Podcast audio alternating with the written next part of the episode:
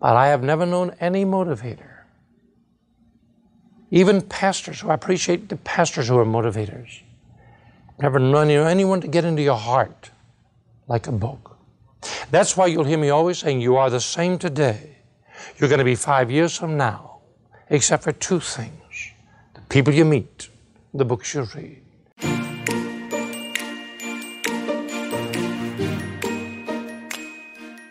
You're listening to Tremendous Leadership with Dr. Tracy Jones. Let me just give you one little taste of what I hope you'll do when you go home tonight. And those in the audience will go to your bookstore. Jeffrey Jones, my son, age six, I taught him to sell greeting cards when he was age six. What I learned from Jeffrey Jones at age six, I learned more about selling and managing and being motivated watching my son learn the meaning of commitment and involvement. And Og Mandino picked the story of Jeffrey Jones as the greatest chapter in self motivation ever written. I just want to whet your appetites. Because you see, I want to spend a little more time now tonight sharing with you again the power of books. In my life, I've known some wonderful motivators, and I can name motivators tonight. I hope everybody in America. On this series, you will see some of the greatest, most wonderful, sincere, genuine human beings called motivators you'll see in your whole life. But I have never known any motivator, even pastors who I appreciate the pastors who are motivators. Never known anyone to get into your heart like a book. That's why you'll hear me always saying, You are the same today. You're going to be five years from now, except for two things the people you meet, the books you read. The people you meet and the books you read. Now, people say to me, Well, well Charlie, but, but uh, I'm, I can't read. Let me tell you something. You may tell me you can't think, and I don't think as well as I ought to think, but I know one thing. Thinking without reading is like swimming without water. You can swim without water, but you're not swimming. You can think without reading, but you're not thinking. You see, the mind needs some words. The mind needs some words to put on the thoughts to think them. Because what's the use of knowing all you know if you don't have some words on the thoughts to think the thoughts to know you know it? And the beauty of thinking the thought and seeing how little you know about what you discovered, you now know, and to unlearn it and rethink it and, and broaden it and deepen it. Oh, now that's where the books come in. For example, Lincoln. Mm, how I love this book on Lincoln. Now, you're going to hear a great deal from the motivators about self esteem. It's a great word. We need it. You'll hear a great deal from motivators about self image, and there's no question we need a good self image. You'll hear some things about people who major in education, and we need it. You talk about people about being a good father and providing a good father image, and that's good. You'll hear people talking about managing your money and mm, giving your family a good standard of living. That's good. You know why I love reading? I love to read about a book. A man who was raised in worse than a ghetto. Eight people in a one room cabin that had no door or windows, crawl space. His mother died when he was nine. He had no education. He married in a very hostile marriage situation. His mother died when he was nine. His sister died, his sweetheart died. When he was elected to presidency the first time, they snuck him to Baltimore the night before his inauguration because the plan was to assassinate him the first election. When Lincoln was reelected, he got the smallest percentage of the popular vote ever given any president, including Walter Mondale. The Electoral College was elect, elected Lincoln. And yet tonight, there's only one statue in Westminster Abbey of a non-Britisher. Who is it? Abraham Lincoln. In, a, in the world, there's only one name respected, it's not Jesus Christ. I wish it were. Lincoln. The communists know there's one standard of goodness. And of Lincoln, who had no self esteem, no education, a poor father, everything, how did he make it? His mother taught him to read. He had four books. The Life of George Washington became his role model. Aesop's Fables, Pilgrim's Progress, and the King James Version of the Bible. Lincoln learned to read as a boy he learned to think as he got older.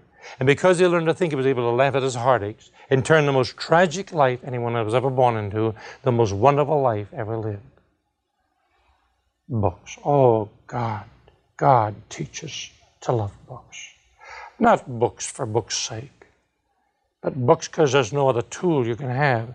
Even people like me who didn't read much or were late readers or slow readers, the power of books. You need it.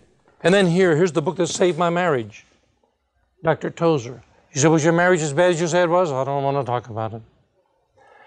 No two people ever hated each other like Gloria and I used to hate each other. She gave me plenty of reasons to hate her too, but I was too big a man to hate her as much as she deserved to be hated. And one day I grew so much I accepted her like she was. You know what she did despite me? She changed. you know what my wife taught me? Why my wife taught me no man can remake a woman for her to be what he wants. No woman can remake a man for him to be what she wants. What made the difference? And Gloria had some time to read, God bless her heart. She never had much time. She worked so hard. Such a wonderful wife, such a wonderful mother. But one day when she had some time to read, she began to read one of my favorite authors, A.W. Tozer. Today, because of A.W. Tozer, she lives and believes. Gloria lives and believes what I believe more than I believe it myself.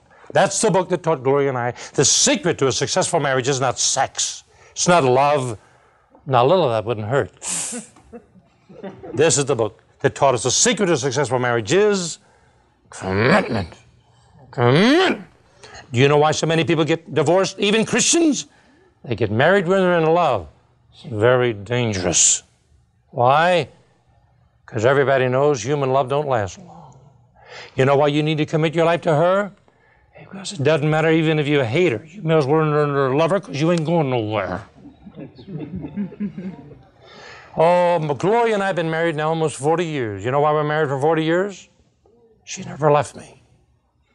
you thought I was going to give you a song and dance, didn't you? You understand why I love books? I told you earlier why my son wrote me a card from college every day because the books I had him read in high school. In my business life, we did 10 million a year in 1959. You know how we did it? The power of books. Books, you say, did you all read? They didn't read. I never made people read. I gave them plenty of books so when they got hungry to read, they'd have something to read. And I didn't want them to read a lot. I want to read just enough to get to mind thinking and racing and get to work again. What are you going to do if you don't have a book? Name it. I can name you books, little books the common denominator, success. The, the book list is here for you. If anybody writes in, we'll give you the book list. The common denominator says successful people have something in common with failures. You know what it is? They hate to do the same things. The difference between success and failures is successful people make themselves do what they hate to do. Failures wait for somebody to make them do it or do it for them. You know who needs to read that today? I need it. Everyone needs to read that. Discipline you never learn. Well, let me read you something about reading. The One Minute Reader, three volumes. These are in your bookstore. Mrs. Cowman says this The more we read, the more we believe. The more we believe, the more we hope. The more we hope, the more we pray. The more we pray, the more we love. The more we love, the more we labor. I'm grateful for the books. I'm grateful for the humor books. I'm grateful for the goal setting books. I'm grateful for books like Reason Why because I'm not an evangelist. But seven times I've had men sit down at my desk who had problems that I knew that money wouldn't solve. I've had them read me that book without me saying a word. Seven times I've seen men bow their heads, come to know God and the Lord without me saying one word. Reading a little book called The Reason Why, written by a New Zealand businessman. Oh, the power of a book. The power of a book. But there's fun in books too. That's why I remind you of books like Love and Marriage. Love and marriage. Oh, you say, I can't tell jokes. Well, then learn to read them. Here, I'm going to, we'll wrap it up tonight with you laughing. I love this. It's what every man wants in a woman. No, what every woman wants in a man first. Every woman wants a man who's a brilliant conversationalist. She wants a man who's sensitive and kind and understanding and truly loving. She wants a man who helps around the house by washing the dishes and vacuuming the floors and taking of the yard. She wants someone who helps to raise her children. She wants a man who's smart as Einstein and looks like Robert Redford. That's what you want, huh? Here's what you're going to get. he always takes her out to the best restaurants. Someday he may take her inside.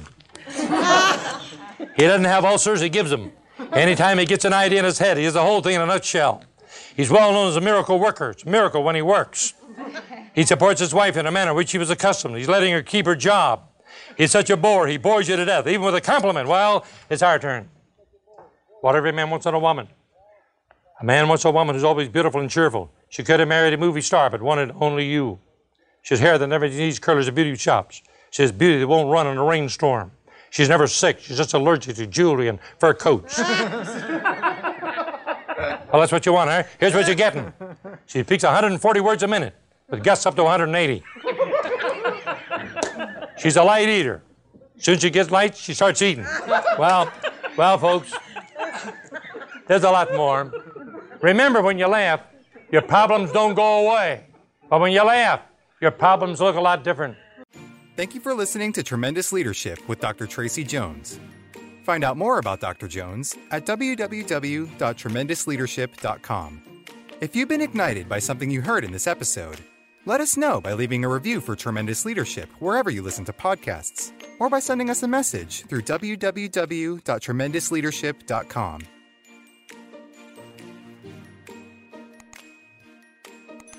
This podcast is a part of the C Suite Radio Network. For more top business podcasts, visit c-suiteradio.com.